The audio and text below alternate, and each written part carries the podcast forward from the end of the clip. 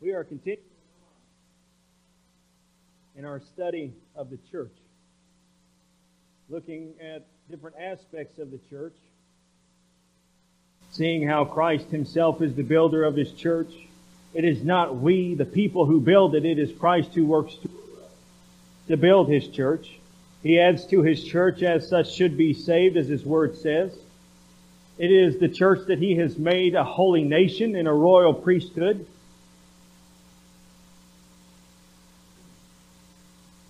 It is the church that conducts itself in a way that God has already set up to be, and that we give ourselves over to the apostles' teaching and to prayer, to the breaking of bread, to fellowship. These are things that the church does in order to please the Lord who built it. When we look at different aspects of the church, we see how the church uh, works itself through uh, suffering and trials and tribulations. We went over that as we were going through the church militant. That it is the church engaging the culture, engaging the world with the gospel of Christ, bringing the gospel to everyone. And even during times of great persecution or great suffering, we are still bringing the gospel and we are shining the light of the gospel in the darkness. And this morning we are looking here at Psalm 95 to see yet another aspect of the church that the church is to be a worshiping body. And when I say worshiping, I'm not just referring to going through the motions of things, but indeed it is called upon the people of God to have a genuine heartfelt worship of bringing ourselves low, of elevating Him high and exalting Him and praising Him for who He is and what He's done for us. These, these things should come from the heart. It is not good enough to simply go through the motions. It is not good enough to simply give lip service. For we see where that leads. Hold your place there in Psalm 95 and Isaiah chapter 1, beginning of verse 10. Listen to what the Word of God says to the people of Israel. Isaiah chapter 1, beginning of verse 10. Hear the word of the Lord, you rulers of Sodom. Give ear to the instruction of our God, you people of Gomorrah. What multiplied sacrifices to me, says the Lord. I have had enough of burnt offerings of rams and the fat of fed cattle, and I take no pleasure in the blood of bulls, lambs, or goats. When you come to appear before me, who requires of you this trampling of my courts? Bring your worthless offerings no longer. Incense is an abomination to me. New moon and Sabbath, the calling of assemblies. I cannot endure iniquity and solemn assembly. I hate your new moon festivals and your appointed feasts. They have become a burden to me and I am weary of bearing them. So when you spread out your hands in prayer, I will hide my eyes from you. Yes, even though you multiply prayers, I will not listen. Your hands are covered with blood. In a very similar way, at least in addressing the very heart of the issue. In Revelation chapter 2, you have the Lord who is writing to the church of Ephesus, which John writing on behalf of the Lord. Here's what he says. This is the church of Ephesus, by the way. Revelation chapter 2, beginning of verse 1. To the angel of the church in Ephesus write, the one who holds the seven stars in his right hand, the one who walks among the seven golden lampstands, says this, I know in perseverance that you cannot tolerate evil men, and you put to the test those who call themselves apostles and they are not, and you found them to be false. And you have perse- and you have perseverance and have endured for my name's sake and have not grown weary. But I have this against you, that you have left your first love. Therefore remember from where you have fallen and repent, and do the deeds you did at first, or else I am coming to you, and will remove your lampstand out of its place, unless you repent. Now you have the church of Ephesus here, whereas Israel is just going through the motions while committing blatant idolatry and a blatant sin. Now you have the church of Ephesus over here that is actually doing the things that are right. They're calling out those who refer to themselves as apostles. They're testing them to see whether or not they are. They're going through all the right things. But the Lord says, I have this against you. You left your first love. It's not from your heart that you're doing these things. And if the, if the Lord is writing to the church to address those, those very core issues with them, to say you're doing this right, you're doing this right, this is in accordance with what my word says, but this isn't from your heart, then it cannot be that we would be satisfied just going through the motions of things and not allowing our hearts to be in what it is that we are doing on the Lord's day, engaged in worship. Going through the motions doesn't address the whole man. The mind, the body, the will, the emotions. The people of God are to be a worshiping congregation. A worshiping congregation with the whole self. Not just recounting these things in our minds and, and just letting them loose with our tongues as we sing, but our hearts have to be engaged. And then, on the other hand of things, even when we sing, the heart cannot be demonstrated to be a public expression of worship because you can't see what's going on in the heart. It must be that what the heart is yearning for and desiring comes through our lips as we sing, as we shout for joy. The people of God are to be a worshiping body. There are so many psalms that we could choose to look at to see how it is that the people of God conduct themselves as they are engaged in worship. Psalm 95 really brings it to the forefront as well. We see the praise of the Lord being given in, in this psalm. We see the attitude that we are to have. We see the posture that we are to have, that it addresses the whole man, and then gives a warning at the end for how we live our lives before the Lord. All of these things addressing the heart issues, the outward expressions of public worship. And I pray that it would indeed be beneficial to us as a congregation, that I pray that we would be uh, benefited in the sense of, of feeling freer to worship God with our lips. That our minds would be understanding that we are coming in here for the express purpose of worshiping God so that our minds are engaged and our emotions are engaged and our will is engaged to go out and do whatever the Lord wants us to do. I pray that we would be a worshiping body. Let's look at this psalm together. Psalm 95. Let's stand for the reading of God's Word.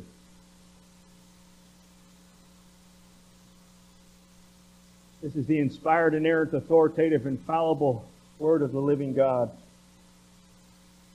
Let us hear the Word of the living God. Oh, come, let us sing for joy to the Lord. Let us shout joyfully to the rock of our salvation. Let us come before his presence with thanksgiving. Let us shout joyfully to him with psalms. For the Lord is a great God and a great King above all gods, in whose hand are the depths of the earth. The peaks of the mountains are his also. The sea is his, for it was he who made it, and his hands formed the dry land. Come, let us worship and bow down. Let us kneel before the Lord our Maker for he is our God, and we are the people of his pasture and the sheep of his hand. Today, if you would hear his voice, do not harden your hearts as at Meribah, as in the day of Massah in the wilderness, when your fathers tested me. They tried me, though they had seen my work. For forty years I loathed that generation and said, They are a people who err in their hearts, and they do not know my ways. Therefore I swore in my anger, Truly, they shall not enter into my rest. Let's pray. Gracious God and our Father, you are indeed our great King. You are the King of kings and the Lord of lords. You are our only sovereign. It is you that dwells in unapproachable light. Father, you do whatever you please in heaven and on earth. And we thank you that though you are clothed with all your majesty and splendor, Though you are high and lifted up, yet you condescended to enter into relationship with us, rebels, sinners. Holy Father, I pray that you would guide our thoughts this morning and that you would preach to our hearts these very wonderful find in Scripture. That you would be glorified in our worship, glorified in our attitudes, in our outward expressions, glorified in our lives. Father, teach us this day and bless the preaching of your word. In Jesus' name we pray, and all God's children said, Amen. Please be seated.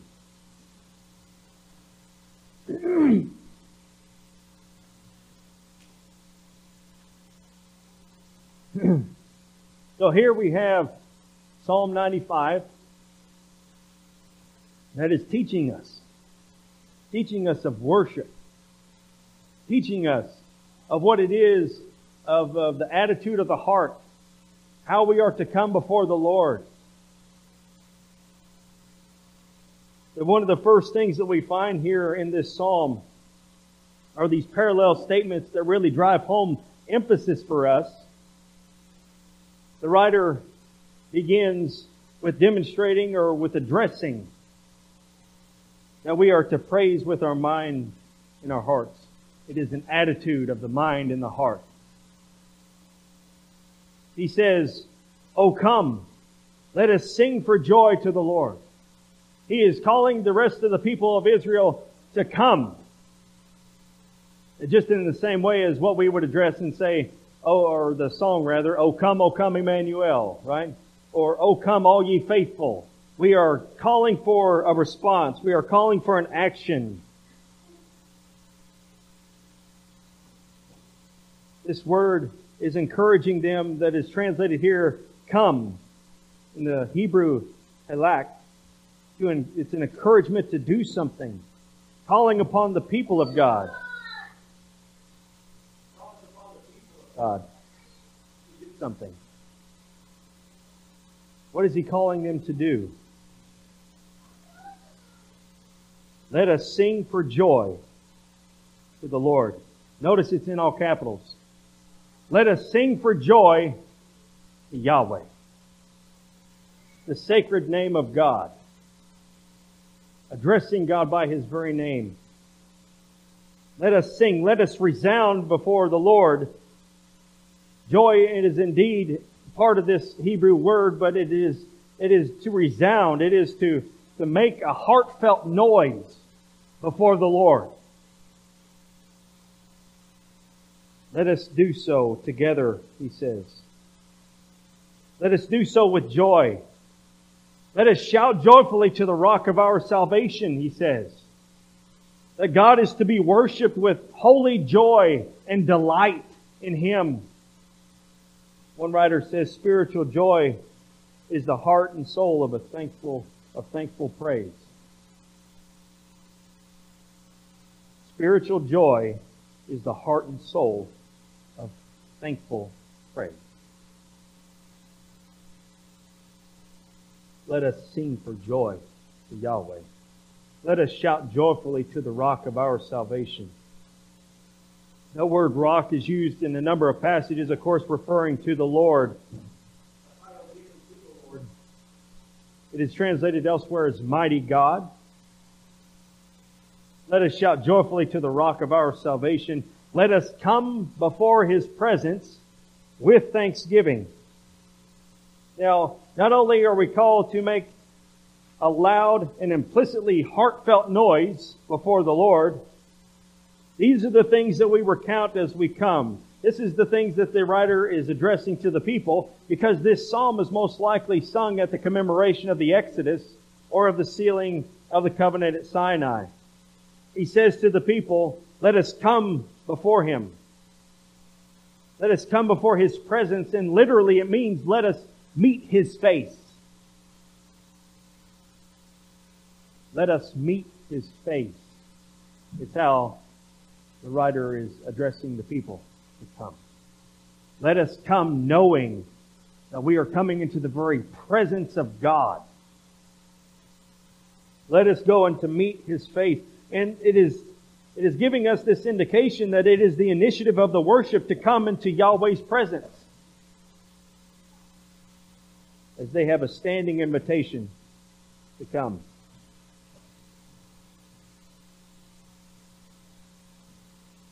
None have to wait for the Lord's invitation. They are invited to come at any time, to come and meet His face. now, granted, there are none that have ever seen the face of the Lord, and the Lord Himself says, no man has seen God at any time. No one can see my face and live.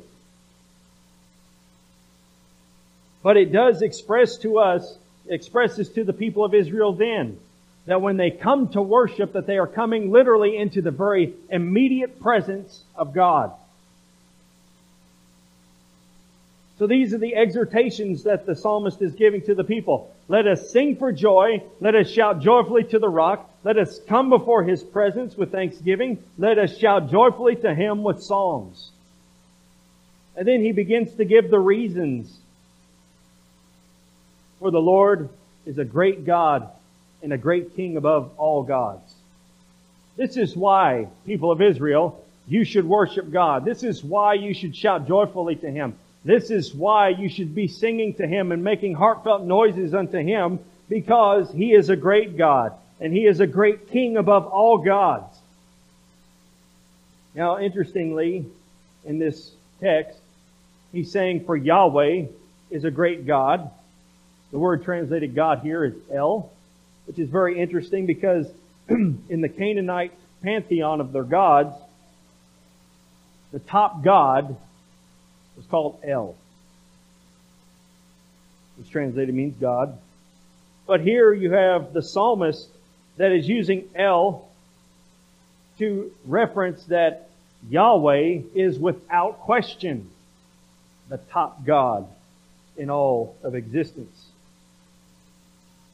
Perhaps they had in mind as they're that he the psalmist is talking about here that the Lord is a great God and the great King above all gods that he's not just referring to idols, idols of men or the figments of imagination, but rather he is talking about even those that worship the angelic hosts. That there is an improper application of worship being given to the angelic hosts that are being referred to as gods. And the psalmist is bringing the people back to the understanding the only God that is worthy to be worshiped is Yahweh. Many kings say for themselves that they are great. Many kings would say that they are rulers of the known world. And yet we know that that is hyperbole because there are only certain areas within their kingdom that they are actually ruling over, that there are places even outside of their kingdom that are not within their domain. But the psalmist here is saying about the Lord our God that He's a great king above all the other gods in whose hand are the depths of the earth. The peaks of the mountains are his also. The sea is his, for it was he who made it, and his hands formed the dry land. He is expressing the sovereignty of Yahweh over all the, not only inhabited earth, but over all the earth itself, even the places that are uninhabited, the places that have never been seen by man. That he is, that he is taking this, this idea of sovereignty, and he is expressing this all over the entire earth. All of this belongs to Yahweh. Even the seas belong to Him. The mountain peaks, the seas. It is all His because He made it. It was He who made it, and His hands formed the dry land. But what is it that He's calling Israel to do? He's saying, sing for joy, shout joyfully. And then the reasons he gives is because the Lord our God is the greatest God in existence because any other God is no God. And this God is the one who formed everything. So in light of his creative acts, in light of his sovereignty over the entire earth, over the entire existence, over the entire universe, in light of just those things, shout joyfully to the Lord and sing unto him. He then begins to give more exhortations to the people. Not only the exhortation for the attitude that they come before Yahweh with, joyful singing and thanksgiving of the heart, but now he gets into even more when it comes to the outward expressions of worship. he says, Come, let us worship and bow down. Let us kneel before the Lord our Maker. This is a different word being used here that is translated come in your text there. It actually means come in. Whereas the psalmist is calling the people at the beginning, come on, sing. Now he's saying, come in. And the idea there is a movement from the people of God into a sanctuary as, as you, as you would think. It suggests movement. And the public outward expressions of worship is prostrate yourself, bow, kneel before the Lord.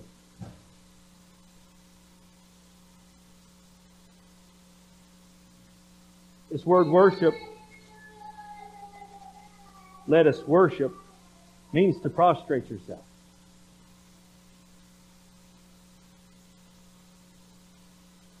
Worship is more than just an attitude of heart. Worship is demonstrated by your actions, by your movements, and how you respond to the things of God.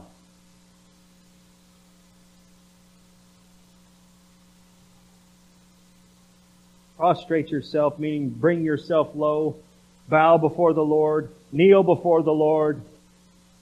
All these things are implying self-humbling before God. The implications is not just what one does in their hearts, but in the outward worship. It is visible public worship that is being expressed to us here.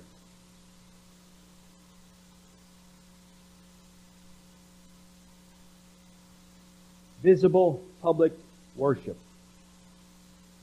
The people of Israel are called upon in the time that they gather together to worship, to bow before the Lord to kneel before the Lord, to prostrate yourself before the Lord,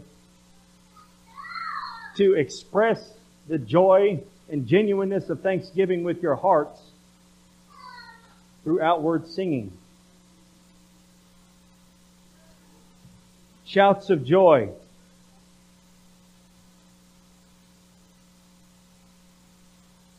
And now he calls upon them to actually demonstrate this with bodily movement.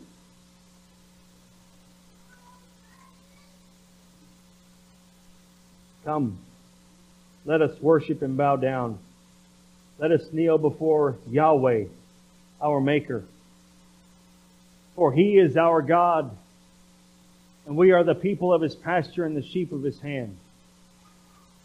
Once again, He is giving reasons for this exhortation. He is our God. This is covenant language.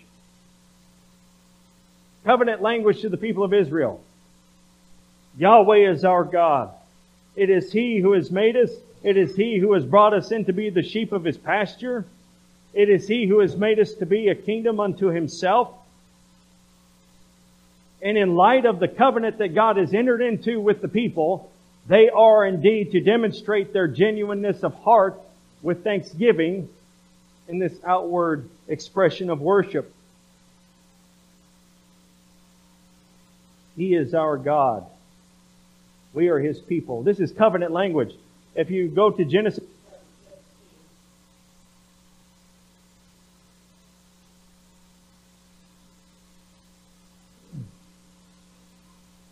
Genesis chapter 17. This is the Lord is speaking to Abraham.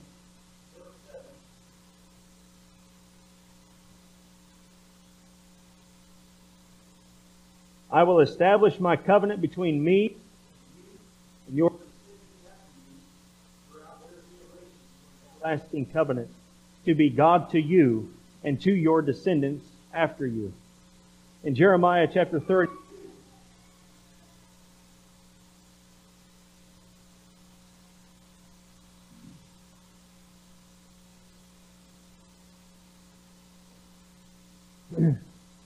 Jeremiah 32.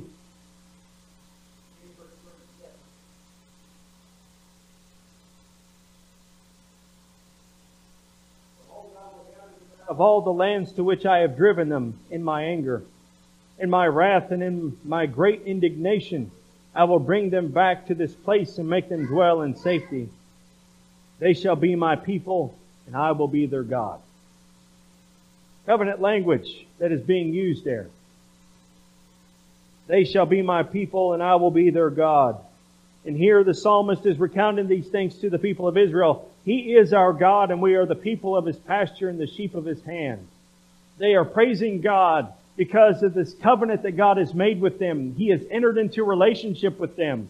He has made them His own. And in light of the covenant, they call upon God in worship. This is indeed covenant language. So he calls upon them to worship with their bodies. He calls upon them to worship with the attitude of the heart, with thanksgiving and with joy. And then he, he is reminding them as well to worship God and to praise God even with their lives. He says in the latter part of verse 7, Today, if you would hear his voice, do not harden your hearts as at Meribah, as in the day of Massah in the wilderness when your fathers tested me. They tried me, though they had seen my work. This is taking us back to Exodus chapter 17, where the psalmist is reminding the people of what had happened. In Exodus chapter 17, beginning of verse 1, Then all the congregation of the sons of Israel journeyed by stages from the wilderness of sin, according to the command of the them. And there was no water for the people to drink. Therefore the people quarreled with Moses, said, and said, Give us water that we may drink. And Moses said to them, Why do you quarrel with me? Why do you test the Lord? The people thirsted there for water, and they grumbled against Moses and children and our livestock with thirst? So Moses cried out to the Lord, saying, What shall I do with to this people? A little more, and they will stone me. And the Lord said to Moses, and take with you some of the elders of Israel, and take in your hand your staff with which you struck the Nile, and go. Behold, I will stand before you there on the rock at Horeb, and you shall strike the rock, and water will come out of it, and the people.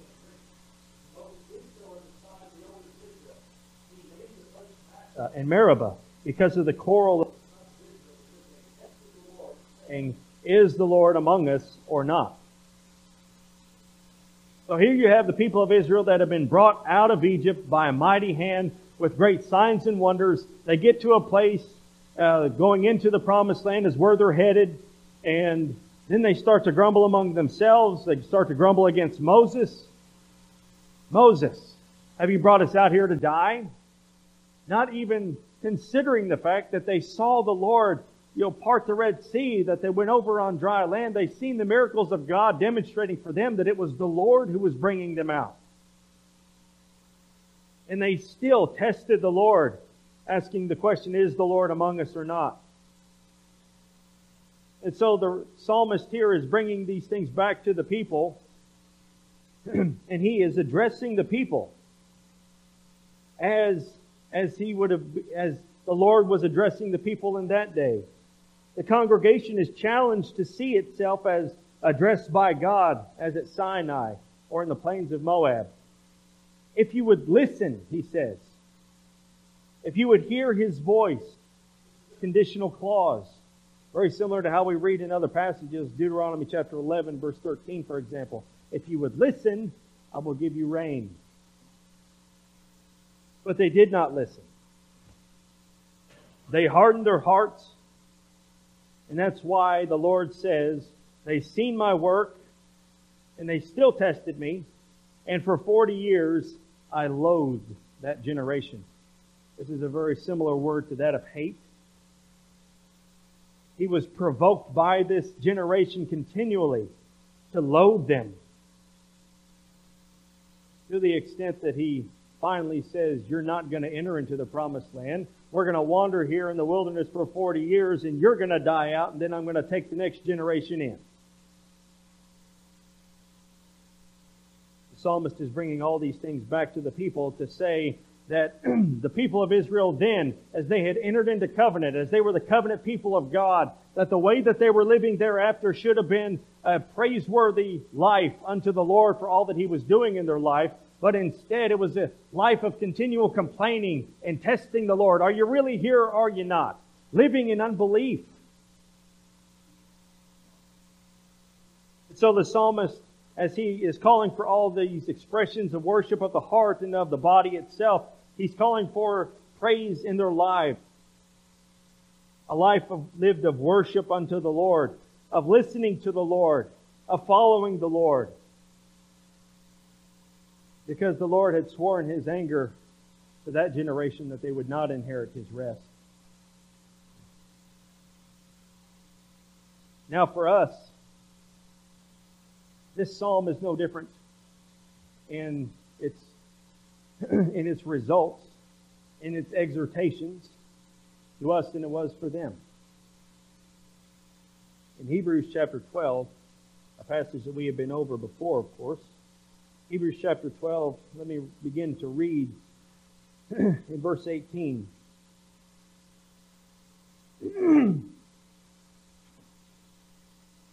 Hebrews 12, beginning in verse 18.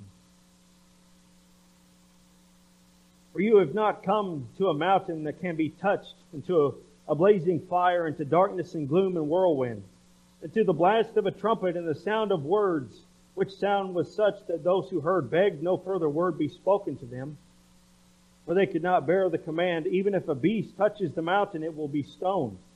And so terrible was the sight that Moses said, I am full of trembling. But you have come to Mount Zion and to the city of the living God, the heavenly Jerusalem, and to myriads of angels, to the general assembly, and to the church of the first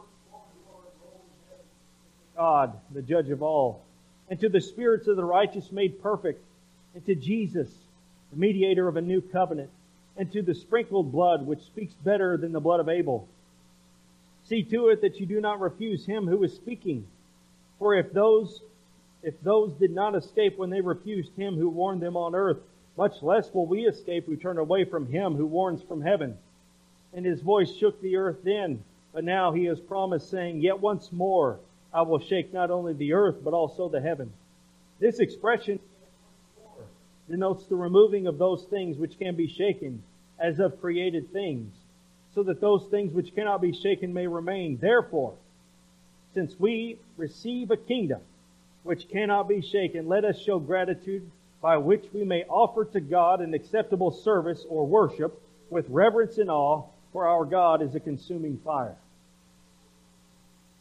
The writer of Hebrews is addressing the New Testament Christians, and he is saying to the Christians then, coming from the old covenant ways, he's saying to them, first off, you haven't come to a mountain like it was at Sinai with blazing fire that the people couldn't even come. You've come to Mount Zion. You've come to the myriads of angels that are worshiping before God. You've come to the firstborn. You've come to the general assembly. You've been able to come close and near by the blood of Christ, which speaks better than the blood of Abel. And therefore, in light of these things, in light of this covenant that God has entered into with you, therefore,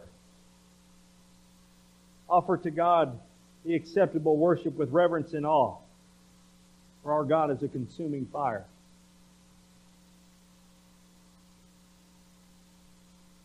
In light of what the writer of Hebrews says, in light of what the writer of the psalm is saying here, that the people of God, even on this side of the cross, should be coming into the sanctuary, coming into this place with joy, joy in their hearts, for they have been made partakers of a covenant ratified by the Lord Jesus by His blood.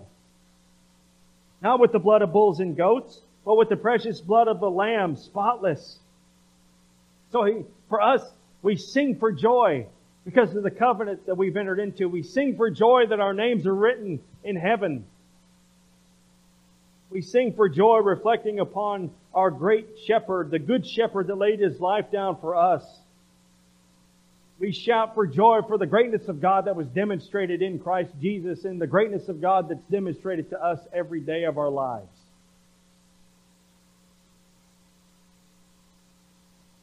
come before God Bow before Him, kneel before Him, prostrate yourself before Him, humble yourself before Him. And the thing is, is that we may come into this place indeed, but our hearts are not yet humble before God because we have not submitted ourselves unto Him because we want it our way. We want our lives our way. We want to do it our way. We don't want to give any thought to the things of God because we have a plan. We have things we like. Doesn't matter what God says. And yet we think we're going to come into this place and we're going to give heartfelt worship. No, dear friends. True worship is given when we address God on His terms. True worship is giving, given when we address God and who He really says that He is and what He requires of us. We are remembering and recounting all of these things when we come into this place that we say, God, thank you. Thank you for saving me. Thank you for offering your life for me as a ransom in spite of me. Let me sing unto you. Let me pray to you. Let me engage my minds, my mind in, in worship to you. Let me know more of you. Don't let me be satisfied don't let me be satisfied with the things out there. Let me be satisfied only in you. Let my peace be in you. Let my joy be in you. Do not harden your hearts to what God says.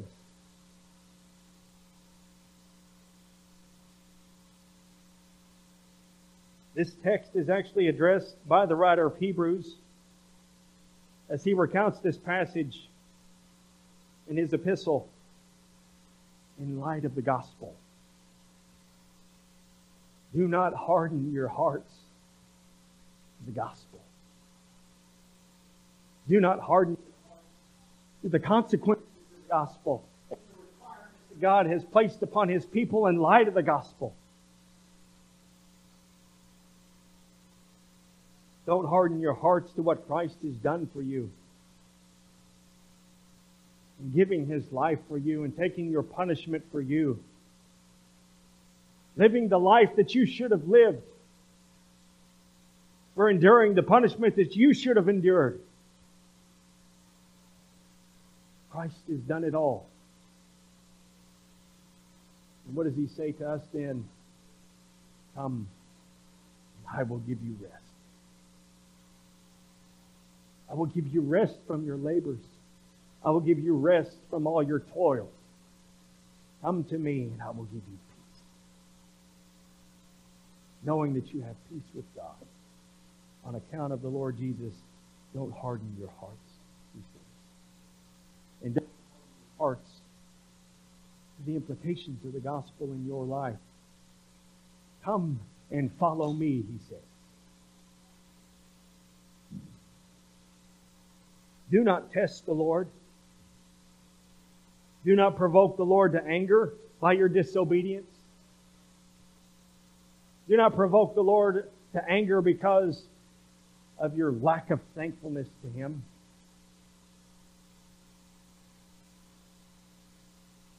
Remove all of that from you. The writer of Hebrews says, Let us run our race with endurance and lay aside every encumbrance and the sin which so easily besets us. Let us run to Christ he stands with open arms. Do not harden your hearts this day, dear friends. But let your hearts be humbled before God. Let your hearts be filled with the joy and the thankfulness of God. That our great King, our Maker, the sovereign of all the earth, the great and the awesome God, the Lord God of heaven and earth, has called you to be His. And He says, These are the things that I want you to do and to live before me. Demonstration of your love and devotion to me. I saved you in spite of yourself. And walk worthy of your call. Let every day be a day of worship before as you enter let it be that our worship will be even greater as we are now among our brothers and sisters in Christ offering our worship with, with praise upon our lips, with hearts full of thankfulness. Because the church should be a worshiping congregation with our minds, our bodies, our wills, our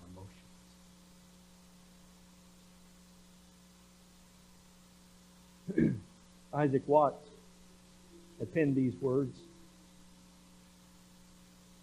Know, we think of the worship that went on in Israel in those days and how they would still rejoice before the Lord, and yet the salvation had not been wrought yet by Christ. But yet, in light of the things that God had laid out for them, they were still a worshiping congregation at times. The height of their worship was probably when Solomon had taken over the kingdom. We have to understand that what we have is much better than they. Isaac Watts penned these words. Not all the blood of beasts on Jewish altars slain to give the guilty conscience peace or wash away the stain. But Christ, the heavenly Lamb, takes all our sin away, a sacrifice of nobler name and richer blood than they. We have been bought and paid for by the blood of Christ. Our great King become a servant to redeem us. If we have difficulty expressing joy and love, if we have difficulty demonstrating